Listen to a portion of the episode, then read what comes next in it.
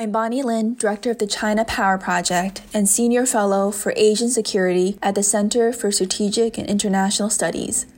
In this episode of the China Power Podcast, we're discussing the China Australia relationship and how Australia's perspectives and policies towards China are changing. From 2009 to 2019, trade between China and Australia tripled, transforming China into Australia's largest trade partner. China has also emerged as Australia's largest source of international students, and Mandarin is Australia's second most spoken language. In 2014, both countries described their relationship as a comprehensive strategic partnership. Despite these connections, the relationship has come under strain in recent years. In 2018, Australia passed the Espionage and Foreign Interference Act, which was implicitly directed at China and Canberra banned Huawei from the country's 5G infrastructure. The sharpest decline in relations came in May 2020 when Australia called for an independent inquiry into the origins of COVID 19. China responded by imposing significant tariffs on Australian barley and wine, trade barriers on beef and commodities, and issuing strong statements accusing Australia of anti China behavior. Where does the relationship go from here, and what are the implications for the rest of the world? Joining us today to discuss the China Australia relationship is Dr. Charles Edel. Dr. Edel is an inaugural Australia chair and a senior advisor at CSIS. He previously taught at the University of Sydney, where he was also a senior fellow at the United States Studies Center. Prior to that, Dr. Edel was a professor of strategy and policy at the U.S. Naval War College and served on the U.S. Secretary of State's policy planning staff from 2015 to 2017. In that role, he advised the Secretary of State on political and security issues in the Indo Pacific. He has also been a Global Fellow at the Wilson Center and a Henry Luce Scholar at Peking University's Center for International and Strategic Studies. And he was awarded the Council on Foreign Relations International Affairs Fellowship. Charlie, thanks for joining us today. Thanks so much for having me on, uh, Bonny. I, am a huge fan of the China Power podcast, and this is a career highlight to get to come on and talk with you. Thank you, Charlie. That's very kind.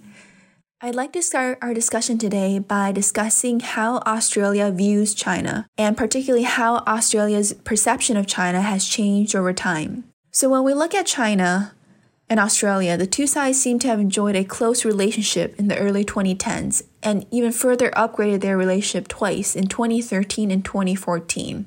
Charlie, what was Australia's strategic outlook on China like at that time? Well, look, it, it, seems like a totally different era that, uh, as you noted, it was just back in 2014, not that long ago, that Xi Jinping came to Australia, addressed the Australian parliament, uh, and said that he came there in a mission of friendship and goodwill. And just after that, uh, Australia and China signed a free trade agreement. Uh, they upgraded uh, the strategic nature, uh, at least the title, of their relationship between each other. And things were going well. And the backdrop to understanding all that is as China opened up over the last 30 plus years, it needed an awful lot of commodities to fuel its growth. And Australia supplied an enormous amount of those. You know, I think it's something like a tripling of the amount of Australian commodities uh, that have been sold there. We can see that there are hundreds of billions of dollars. And the, the number one statistic that I think is really important here is that 40% of all of Australia's exports go to China, right? 40%, or at least prior to 2020, right? And so therefore, there was a narrative that hung around Australia that Australia, which had been in the black for 28 years of uninterrupted growth, right, uh, more than any other advanced economy of the world, had weathered uh, the storms, particularly of the global financial crisis, because of its relationship with China. That was, I think, the backdrop to that blossoming uh, of relationships. But there was always another element right? Uh, Tony Abbott, former prime minister of Australia, at one point told uh, his counterpart Angela Merkel in Germany that Australia's relationship with China was always predicated on greed and fear. Uh, and over the last couple of years, uh, for a number of reasons, which we're going to get into, I'm sure, the greed factor has been on the decline while the fear factor has been on the rise. So, what caused the greed factor to decline and the fear factor to rise in Australia? What exactly did China do that increased Australia's anxiety with regard to Chinese activities against Australia or how Australia was operating in the Indo Pacific at large? Yeah, well, really was a, a an accumulation of things. Uh, so uh, this began to kind of burst out into the public sphere in late 2016 and really early 2017. Uh, and it was a series of uh, you know aggressive maneuvers that China was taking in the region. Obviously, we saw that in the South China Sea, the East China Sea, and elsewhere, which were, of course, on the radar in Australia. But it was particularly what was happening inside of Australia domestically that began to change the nature of the political debate. So, in late 2016, it was revealed in a rather public way that a sitting Australian senator had been on the take, uh, right, had been really kind of interacting quite closely with an individual uh, linked to the CCP and parroting Beijing's lines on the South China Sea and a number of other things. This, of course, occurred against the backdrop that then uh, Prime Minister Malcolm Turnbull had become increasingly concerned about this interference in domestic politics within Australia, had asked for a confidential study to be done in government, and it was shocking uh, if you talk to Australian politicians, no less policymakers, about what had happened. And then we began to see out in the public space the revelations not only of kind of interference with the domestic political parties, but the reach inside of Australia, mucking around with the ethnic Chinese uh, community. There are 1.2 million Australians of Chinese descent. Uh, there was this uh, famous moment when, forget about uh, the party in power, Labor, who is the opposition, was called in to talk uh, with the Chinese official when they were debating an extradition treaty uh, back in 2016.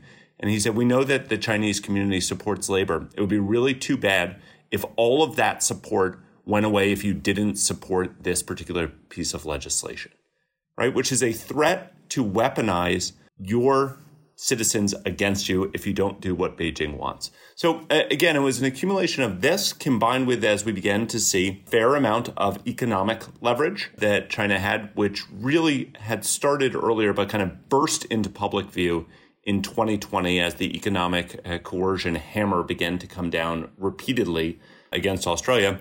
And of course, the other thing that we want to throw into the mix too is the decision by the government in August of 2018 that they were going to say that Huawei and ZTE were not allowed to build out the 5G architecture because there were too many security concerns. So all of these kind of accumulated both from the government perspective, but also really in the public and the business domain to begin to force a shift within how Australia thought about its relationship with China. And you need look no further than, you know, some of the polling that's been done around this, Bonny.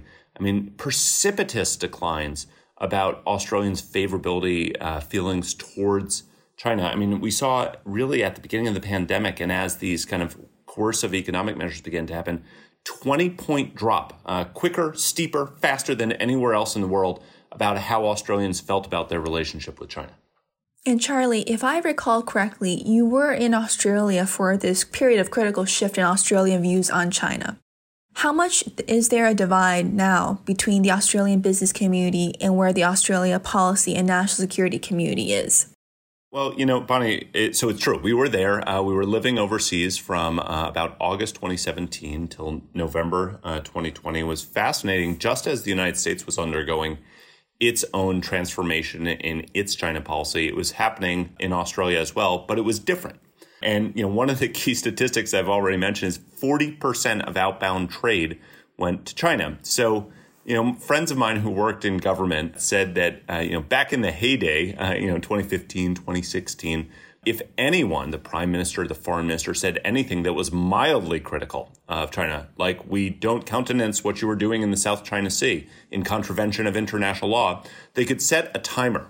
Uh, and it would take 10 to 12 minutes before a business executive would call them and start complaining, why are you damaging Australian China relations?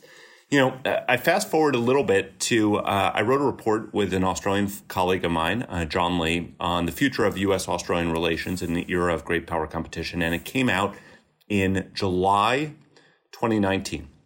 And we said decoupling is not the right word, diversification probably is. 40% just gives too much leverage predicated on a single source of failure.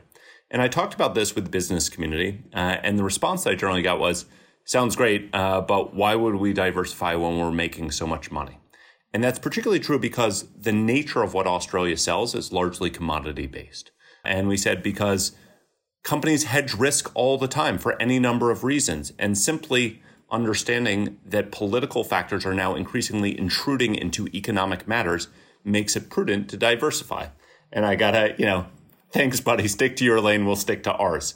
Now, fast forward to what had begun to happen in 2020 after I've now referenced this several times, but the kind of coercive hammer began to come down, rain down uh, on Australia across so many different sectors. And what happened was that under duress, Australian businesses found that they were indeed able to diversify and find other markets quicker than they thought. This wasn't true for all the different sectors and commodities, but actually the export market grew because of largely surging commodity prices. Uh, but this was done under duress, not under kind of willingness. So, what are some of the lessons learned that Australia took from China's use of economic pressure? And are these lessons applicable to other countries beyond Australia? Yeah, it's a great question, Bonny. Uh, you know, first of all, they're evolving, right? Because we're still seeing the data come in. But I think the number one drive from Beijing on using these suite of tools uh, against Australia was if we increase your economic pain, that has bleed over effects into your political decision making. So uh, as long as we kind of can tweak you there, you will become a little bit more compliant.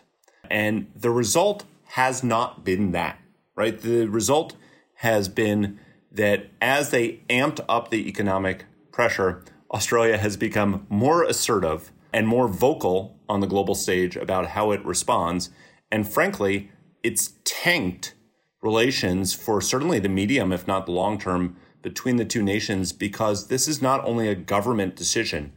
Everyone in Australia is conscious of this at this point, and you've seen a plummeting in how the Australian public views and thinks about China and its relations towards that. You know, the lessons you had asked me uh, about this is that, first of all, and this is true for Australia, but I think it's true in a broader sense as well, countries cannot separate their political and their economic interactions with China because China does not separate those two.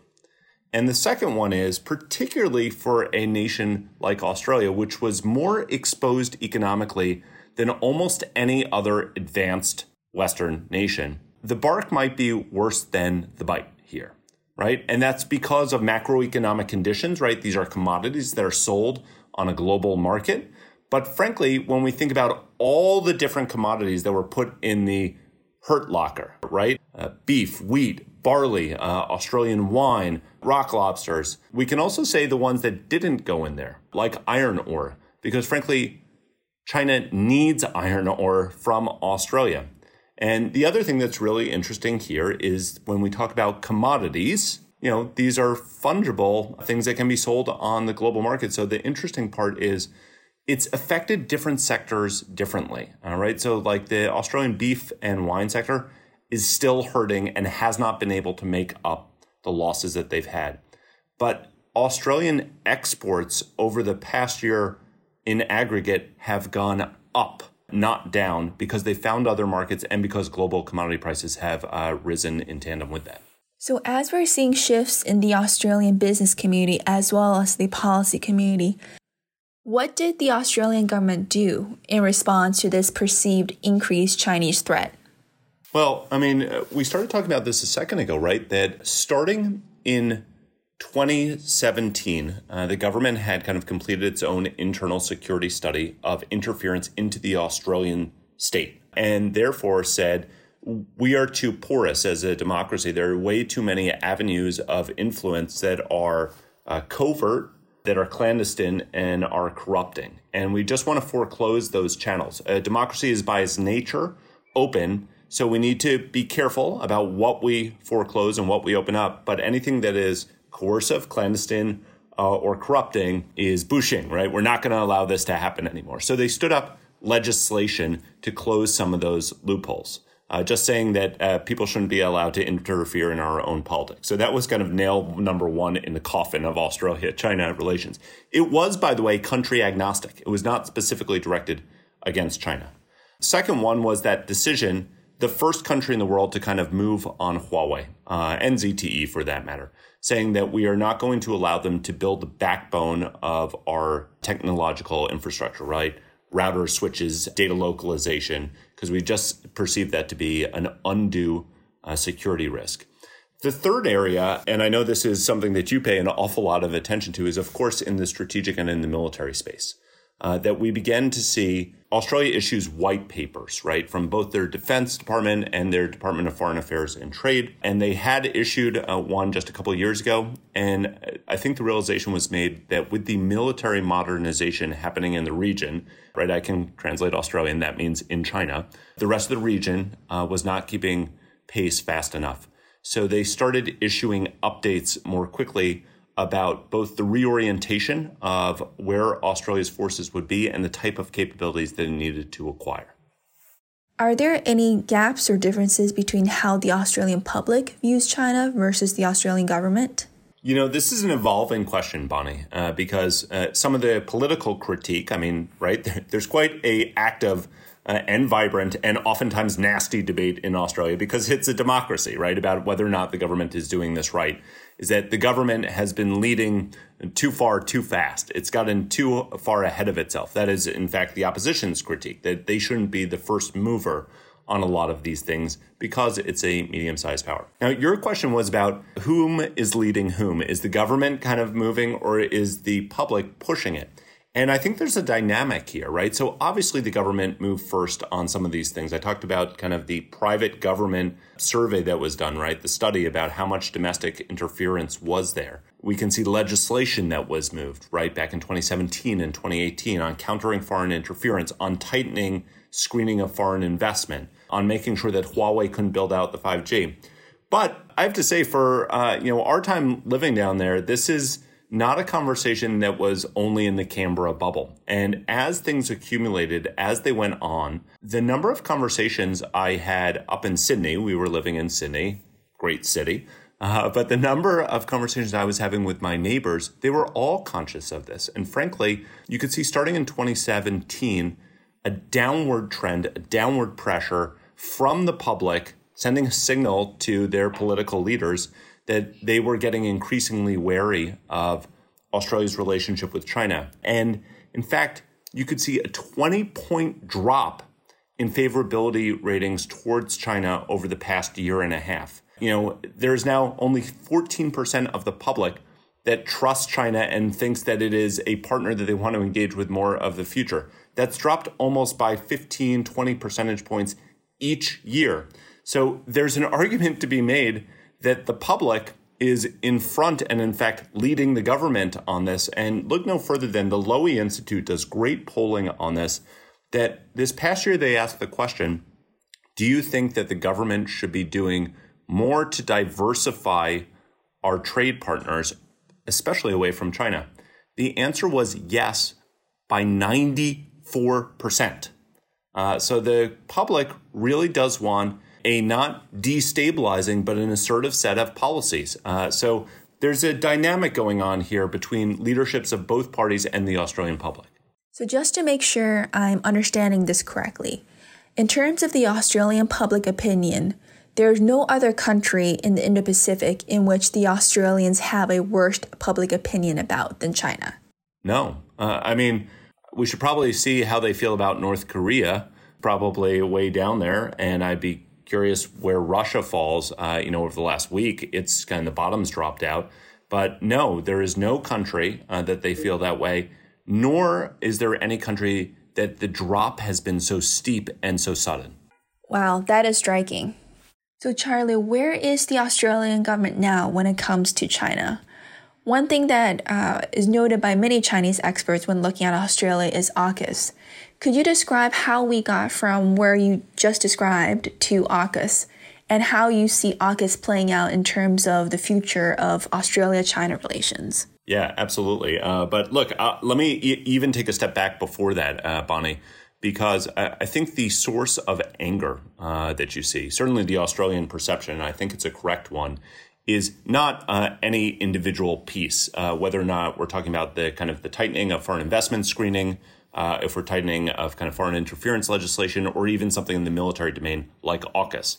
The perception is that Australia is a bad example. Uh, it's a wayward kangaroo. They say this sometimes in global times. You know, it, it, there's some great, very colorful language, as there always is in the global times.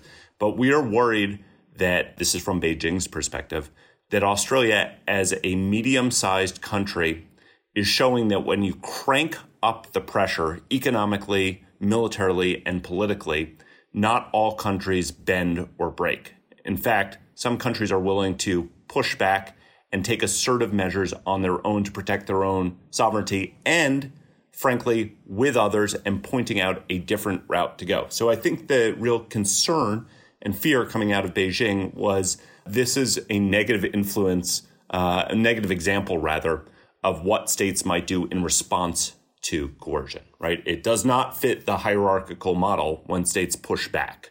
So kind of that's the larger backdrop to this. Your question specifically about AUKUS was uh, what what is the backdrop to AUKUS? Why did it happen? And uh, I say all the time that right, AUKUS was the surprise announcement uh, September of 2020 between AW, Australia, the UK, and the US. It's the the AUKUS is a great acronym if you say it enough times, I guess. Uh, but to come together to help provide advanced capabilities for Australia. Now, the headline grabber is, of course, submarines, but I think the real kind of gem of AUKUS is its advanced capabilities and it's a vehicle to share advanced technology with America's closest allies, right? Nuclear propulsion has only been shared once in American history with the UK four decades ago. This is an agreement that technology is going to be transferred to allow Australia to kind of beef up its own capabilities, not only on submarines, but across an entire suite of uh, things that are going to become more important in the future AI, quantum, long range strike, hypersonics. But again, the reason that this happened, because this was not an American idea, it was rather an Australian and a British one where they came to the Americans, was I had mentioned that the Aussies are kind of updating how they think about their security environment more quickly than they had in the past. And the major muscle movement here is the Defense Strategic Update of July 2020 when Australia said the environment is degrading quicker than we had anticipated. So we have to adjust with it and we need to become more involved and invested in our own near abroad, in our own region. We need to acquire more lethal capabilities that can hold Chinese forces, even if they don't say the C word, further away from Australia and we need to do so in conjunction with more partners. Now, if you understand that, more geographically circumscribed, more punching power, more ability to project power into the region, right? Creating basically an A2AD bubble uh, around Australia. That is the source from which everything else flows, including AUKUS. Let me follow up on that to understand what's driving this. So, what does Australia fear that China might do militarily?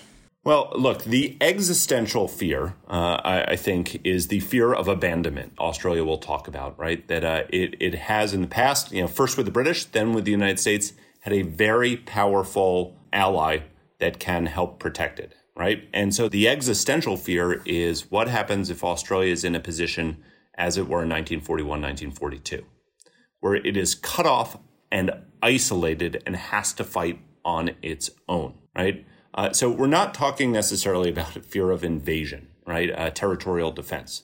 But the question is is Australia in an environment where it can be coerced and isolated on its own?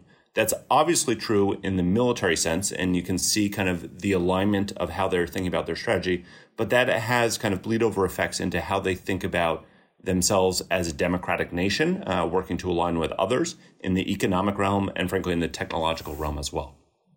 How has Australia perceived China's reaction to AUKUS? Angrily, but they don't care. Uh, I think the perception is China's made its decisions about that it's going to become a more assertive power, even a more aggressive power. and we're going to make our own sovereign decisions. We still want to work with China where we can, but these are our decisions made. And frankly, they are prompted by China becoming more assertive. So, because of that, Australia needs to react in a way that's going to kind of better secure their own future and help stabilize the region. I want to now move to an issue that you've covered and discussed quite a bit, and that's also in the news, which is the conflict in Ukraine. How does Australia view China's role in this conflict? And how does Australia view the China Russia relationship? With anger, uh, I think, as everyone who is watching about this, you know, first of all, the no limit partnership declared between Xi Jinping and Vladimir Putin on the eve of the Olympics. Now we're seeing stories kind of floating around about whether or not uh, there was an ask by Xi Jinping to please wait for the invasion to begin until after the Olympics. Uh, if that is an ask, one might ask, uh, why is he asking? Does he know that there is about to be an invasion? There's also a story kind of floating around that the specifically the Australian Prime Minister has referred to about at a moment when the entire world is working to avoid conflict prior to the invasion, trying to tamp down and stabilize the situation, and beginning to say, here's what we will do economically if you proceed, Vladimir Putin. Why has China opened up and surreptitiously its commodities markets, its wheat exports uh, to Russia as the rest of the world is choking it off. So I think there is a real anger that China has been enabling what Russia is doing. Uh, so uh, you're seeing that, and it's by the way, I should note too. I'm talking about the prime minister. This is very bipartisan in Australia, especially because we're in the midst of an election there as well. Are there concerns in Australia that China might be emboldened by what Russia is doing in Ukraine? or that a stronger, closer China Russia relationship could pose more serious challenges to Australia and the Indo Pacific at large. Yes, uh, just like the rest of the world is kind of wondering does what happens in Ukraine based on the territorial aggression, the vi- you know flagrant violations of sovereignty of Ukraine by Russia, is that precedent for things that might happen in Asia and specifically with Taiwan? I mean, right? We, we could have this endless conversation is Ukraine a good analogy for Taiwan? And so, yes, there's quite a lot of debate about this. Uh, in fact, just as in Japan, uh, we've seen kind of Taiwan kind of gaining more precedence uh, in how they think about their strategic environment. And that's why you saw increasing calls by the Japanese and US governments to collaborate. They're not quite there in Australia, but we're seeing more of a Taiwan debate and what Australia would do in a contingency begin to kind of bleed out into the public space on this. You know, frankly, I, I was lucky enough to write uh, with an Australian friend a piece just last week about what lessons can be uh, taken from the initial response to Ukraine. And uh, you know, I know that this has gotten some uh, you know good readership uh, in Canberra, and the idea is that everything that the United States has done to help lead uh, the pushback against Russia has been really creative diplomacy. Uh, but it's also obviously not stopped what they're doing. So the question now is how do you build on that momentum? How do you sharpen it? And how do you apply it to the Indo Pacific in a bunch of different categories? Because I think we're beginning to see the emergence of a template of dealing with an aggressive nation here. Could you elaborate on what this template is and what lessons learned folks are taking? So, look, first of all, we saw that the United States was way ahead of the curve in terms of dealing with information and actually kind of dominating the narrative and putting Russia on its back foot. That is clear application, I think, into the disinformation realm out in Asia, particularly when we're talking about kind of gray zone uh, forces, not not little little green men, but little blue men who pretend to be fishermen and are out on Chinese fishing vessels all over the South China Sea. There's a way that we can get ahead of the curve there. Uh, you know, a second one is sanctions obviously have had bite, but there was an endless debate about whether or not they should be used before an invasion or to punish afterwards. They are even more hard to do with China because China is so tied in and so integral to the global economy so it strikes me that uh, we should be sharpening our pencils right now on that escalation ladder of sanctions with regards to China. Here's where we start and here's where we go. And that should be an allied led effort. You know, in terms of stockpiling, right? So in Ukraine, uh, in the global markets, uh, people have been cut off from energy. right? This has clear application, I think, when we begin to think about critical supplies, critical minerals, uh, and energy. Uh, you know, the other two ones, which I think are pretty clear as the military situation evolves in Ukraine, are that we are all rushing to give weapons to Ukraine so that they can defend themselves, right? Uh, javelins, anti-tank missiles, whether or not, you know, we give them uh, MiGs is the debate of the day, right? But the question here is for Taiwan, frankly, for the Philippines and Vietnam, what things do they need now as opposed to when a conflict turns hot so they can have those ahead of time? And then the final one I would say is we've seen the United States working, you know, hand in glove with its NATO allies to buttress the eastern flank of NATO, right? To make sure that there is no spillover of the conflict elsewhere. Rushing forces in there. Uh, this is true for how NATO is thinking about it too. There is no NATO in Asia. There will never be an, an Asian NATO, but that actually might be a blessing in disguise because countries that are working really closely together, Australia and the United States, Japan and Australia and the United States, need to start thinking now and probably moving a little faster than they have been about those force posture initiatives, right? Where do they need to be to make sure that there isn't further spillover and that you have the right types of forces in theater? You mentioned the Quad. So when you look at the situation in Ukraine, do you see that the Quad will have a larger security component moving forward? Or do you see that the security cooperation will occur parallel, at, but in a separate track from the Quad? Well, look, with everything Quad, there's a internal and an external dynamic. Uh, there's a public and a private reason and impetus behind this, right? So it's very clear that over the past year, the decision has been made. I think it's a it was a really good decision, right? That the United States and frankly with its allies didn't have a positive affirmative vision for the region. It was just saying China bad, don't do that, our friends, allies, and partners. And so the Quad was really used and reframed as a vehicle to begin to offer something uh, to the region, right? Offering to provide public goods, offering to help provide the foundations for prosperity. Uh, we're still waiting to see how this actually develops in terms of infrastructure projects, but we know that there's been really some great successes, particularly on the vaccine distribution and the global public health. The hard power elements were deliberately dialed down, I think, in response to the region, right, particularly Southeast Asia, that didn't like this framing, didn't find it particularly helpful. But the reason that the Quad is together in the first place is because of its alarm for what China has been doing. The fact that you have four maritime democracies with advanced capabilities isn't lost on anyone and certainly not lost on Beijing. So, Bonny, your question about whether or not there can be more kind of securitized aspects to this I said there's a public and a private discussion. Every time the Quad leaders or the you know the secretaries of states and the uh, the ministers of foreign affairs get together, their public statements are about all the good that they're doing, and then they close the doors and they have a discussion. I would imagine about how to counter China's coercive activities, and the security element looms quite large there. Look, year one, the decision was made to make this an affirmative agenda. Now we are into year two of the Biden administration, and because of the way that events have unfolded, particularly after Ukraine and the sense of anxiety that so many of us now feel, I think this is a useful moment to consider about whether or not some of those other elements begin to take on accelerated shape and form. Thank you, Charlie. We've covered a lot of ground today in terms of both drivers of China Australia ties, but also how dynamics in Ukraine are driving or impacting Australia's assessment of China. So let me end this podcast with one final question for you. How do you see Australia's relationship with China evolving in the coming years? I think that ties will stabilize uh, between Australia uh, and China, but not in the near term.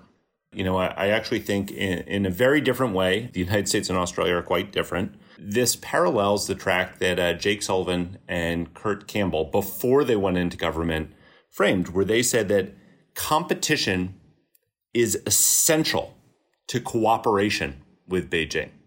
But you need to think of it as sequenced, right? Uh, China respects power and the willingness to use power. So becoming more competitive actually sets the bar in a better place to uh, move on to offers of coordination uh, and cooperation, although there won't be trade offs anymore, right? We're not going to dial back things that are core to national interests in order for China to help us with glo- global public goods, be they climate or development aid. So I, I think that we're likely to see kind of a further erosion and a downturn in Australian China relations. There might be a bit of a reset uh, in the next year or so. We do have a, an election coming up in Australia. But over the long term, I think that we're trying to kind of suss out all together and collectively how do we speak to China in a way that lets them understand they are no longer operating in a permissive environment. And once we begin to understand that, then we can reset relations in a better way. That's a good optimistic note to end on. Thank you very much, Charlie, for joining us today.